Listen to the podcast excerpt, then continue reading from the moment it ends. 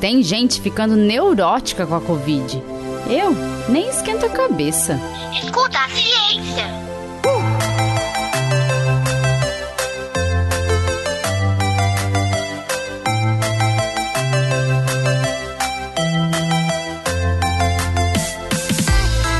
Olá, eu sou a professora Letícia Sarturi. Sou mestre em imunologia e doutora em biociências e fisiopatologia.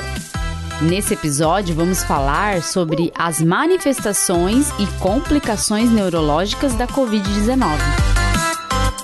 Ah, eu ouvi falar que tem gente que pegou Covid e ficou com problema na cabeça, viu? Sério? Eu já acho que toda essa neura com a Covid é um exagero. Ué, e as pessoas que estão ficando sem olfato? Ah, para, gente. A Covid, depois que passa uns 14 dias, já melhora os sintomas. Será? Escuta a ciência. Todo mundo já sabe que a Covid-19 não é só uma gripezinha. Apesar disso, ainda temos aqueles que não entendem a extensão da gravidade da doença. Porém, para aqueles que acreditam que a doença é uma espécie de gripe ou resfriado sem nenhuma consequência crônica, eu trago péssimas notícias. Ela não é. Já falamos aqui em outros episódios sobre as sequelas provocadas pela Covid-19, mas conforme o tempo vai passando, novas manifestações crônicas vão sendo observadas pelos cientistas. A infecção por coronavírus foi associada a manifestações neurológicas. Sim, manifestações no seu sistema nervoso.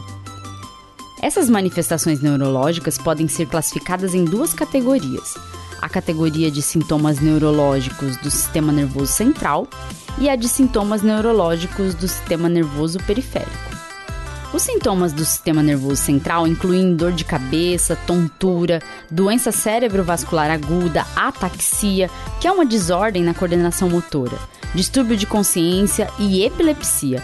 Já os sintomas do sistema nervoso periférico são menos graves e se manifestam como neuralgia, que é uma dor em nervos, hiposmia, que é a diminuição do olfato, e hipogeusia, que é a diminuição do paladar.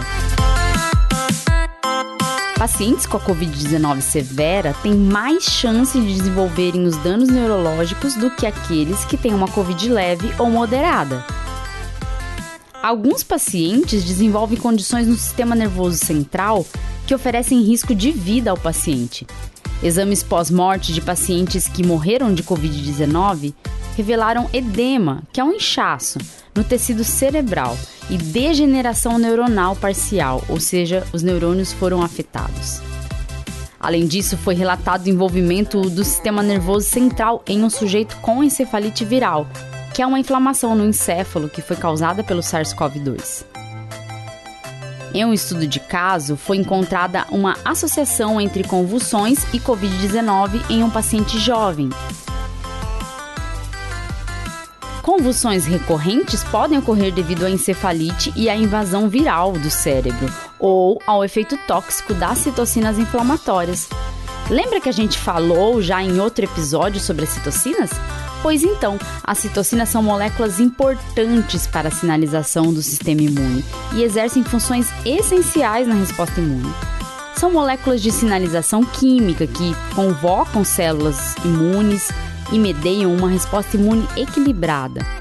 Elas ajudam a direcionar para o melhor tipo de resposta imune, elas permitem uma espécie de comunicação entre as células do sistema imune, elas promovem mudanças nas células e nos tecidos para favorecer a atuação do sistema imune. Enfim, são muitas funções boas, mas quando elas estão em excesso, como ocorre na tempestade de citocinas da Covid-19, isso não é bom. E já vamos falar sobre isso. Escuta a ciência. O vírus SARS-CoV-2 é neuroinvasivo, é capaz de se espalhar da periferia para o cérebro por causa do transporte axonal retrógrado. Que nome difícil, né? Calma, isso quer dizer que o vírus vai através dos nervos e consegue chegar no cérebro.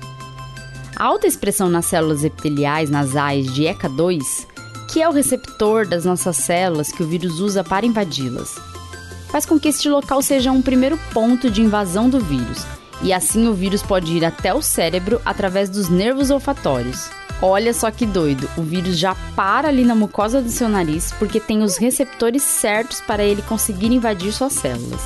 Aí fica mais fácil dele atingir os nervos olfatórios e conseguir chegar no sistema nervoso central. Além disso, o epitélio nasal, as células ali da mucosa nasal, também acaba ficando com um infiltrado de leucócitos, que são as células do sistema imune, que vão para lá ajudar a combater o vírus. Ocorre também uma atrofia da mucosa e danos nos nervos olfatórios. Aí você começa a entender como se desenvolve durante a Covid o principal sinal de dano neurológico do sistema nervoso periférico, que é a perda de olfato. Vem, corona vem, corona, perdi o paladar, não sinto mais cheiro de bosta. Vem, corona vem, corona, vou te expulsar de todo jeito, filho cão. Lá no sistema nervoso central, a persistência da infecção por coronavírus e sua capacidade de infectar células residentes no local, como macrófagos, micróglia e astrócitos, são pontos críticos na patogênese da encefalite.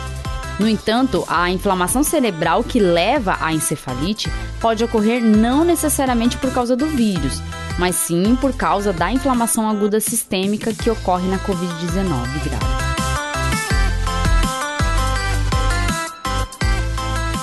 A ativação das células imunes residentes, seja pelo vírus ou pela inflamação, pode levar a um desequilíbrio imunológico crônico, que está associado aos potenciais efeitos de longo prazo. Os efeitos que estamos falando são as alterações sinápticas, ou seja, alterações na comunicação entre os neurônios, e também as alterações neuropsiquiátricas. Escuta a ciência! Outro ponto importante é que os sintomas neurológicos nem sempre estão associados aos sintomas respiratórios. Ou seja, tem gente que nem tem sintoma respiratório e acaba desenvolvendo problemas neurológicos. Temos observado muitos relatos de pessoas que tiveram Covid leve sem sintomas respiratórios e acabaram ficando com sequelas neurológicas, além de sequelas psiquiátricas, como ansiedade e depressão. Os sintomas neurológicos graves podem ser mais comuns do que imaginamos. De 214 pacientes com Covid-19 em um hospital localizado no epicentro de Wuhan, na China, os sintomas neurológicos foram registrados em 78 pacientes, um percentual de 36,4% dos pacientes.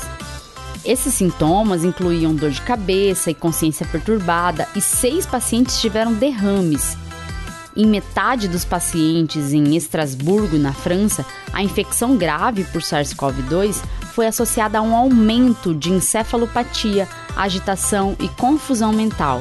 E em alguns desses pacientes foi observado AVC isquêmico agudo em exames de imagem.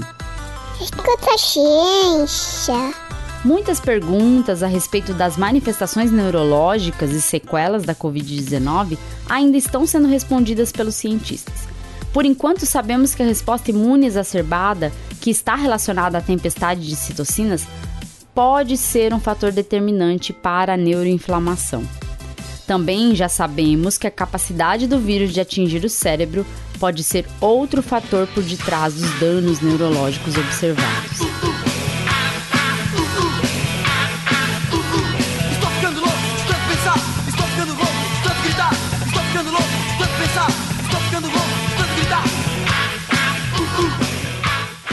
A tempestade de citocinas observada nos casos graves da Covid está relacionada com níveis de certas citocinas disparando muito além dos níveis exigidos.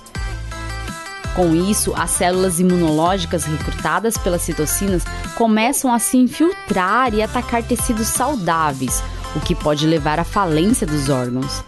É como se o sistema imune ficasse muito ativado, muito doido e as respostas imunes ficassem exacerbadas. Tô sentindo um calor, apesar, apesar do ar-condicionado, tô sentindo um calor.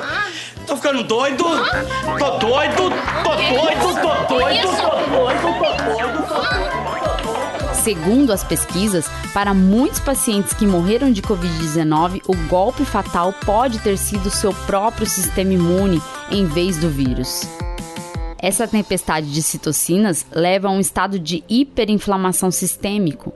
É uma inflamação generalizada por todo o corpo, em que citocinas pró-inflamatórias como a IL-6 são encontradas em níveis bem elevados. A IL-6 é uma citocina que regula os níveis da proteína C reativa e por isso tanto os níveis sanguíneos de IL-6 quanto da proteína C reativa estão elevados em pacientes graves. É, coleguinhas, pelo que percebemos, a inflamação generalizada observada na Covid-19 grave pode provocar danos agudos que podem até levar à morte. Mas também pode provocar danos crônicos, sequelas, que podem se estender nem sabemos ainda por quanto tempo. O fato do sistema nervoso central ser afetado, seja pela infecção, seja pela inflamação, revela a capacidade da doença em deixar rastros. Aqui dentro quietinha, não vai sair de novo na rua sua danadinha. Eu sou o vírus malvado, tome bastante cuidado. Se você sair na rua, você vai se contaminar. Não importa a sua idade, eu não quero nem saber. Tá vendo essa garotinha? Olha só pra você ver. Pensando nos rastros, nas sequelas que podem ser deixadas pela infecção, estas incluem desde sequelas respiratórias, como perda da função pulmonar, até sequelas cardiovasculares e neurológicas. Focando especificamente nas sequelas neurológicas, uma hipótese que está sendo estudada é a de que a inflamação causada pela infecção viral pode desencadear e propagar uma disfunção neuronal crônica, que é um evento anterior ao início clínico de múltiplas doenças neurodegenerativas, como doença de Parkinson e Alzheimer. Essa hipótese tem sido embasada pelos sintomas e condições observadas em pacientes graves, mas também resultados de estudos de autópsia revelam os sinais graves de inflamação cerebral nos pacientes que morreram de Covid-19 na China. Esses sinais incluem hiperemia cerebral, que é o aumento da vermelhidão no cérebro. O tecido fica mais vermelhinho por causa do aumento do fluxo sanguíneo provocado pela inflamação.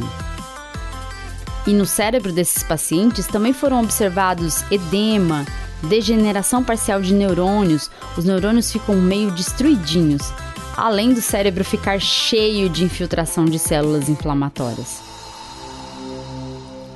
E não para por aí. Além disso, os resultados dos estudos mostram que o hipocampo parece ser afetado pela encefalite causada pela infecção. Quem é o hipocampo? É uma região do encéfalo que é responsável por várias funções, inclusive cognição e memória. Isso quer dizer que a encefalite provocada pela Covid-19 pode levar a sequelas cognitivas e na memória. Oi, eu sou a Dori. Aqui no Brasil, o Ministério da Saúde gosta muito de mostrar os números de recuperados da Covid-19. Mas quem seriam os recuperados?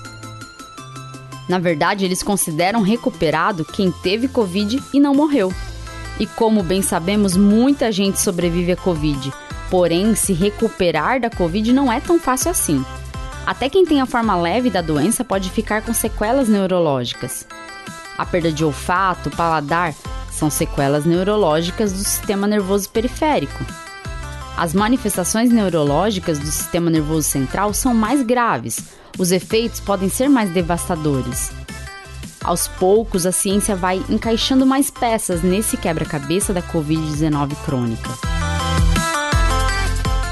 A capacidade desse vírus em deixar marcas por onde passa é enorme. Não podemos dar mole para o vírus. Precisamos nos cuidar. Cuide de quem você ama. Faça o seu papel no controle da disseminação da doença. Fique em casa se puder. Use máscaras de qualidade sempre que precisar sair. Não acredite em quem minimiza essa doença. Acredite, confie na ciência. Escuta, Escuta a ciência. ciência. Tchau, tchau e até o próximo episódio.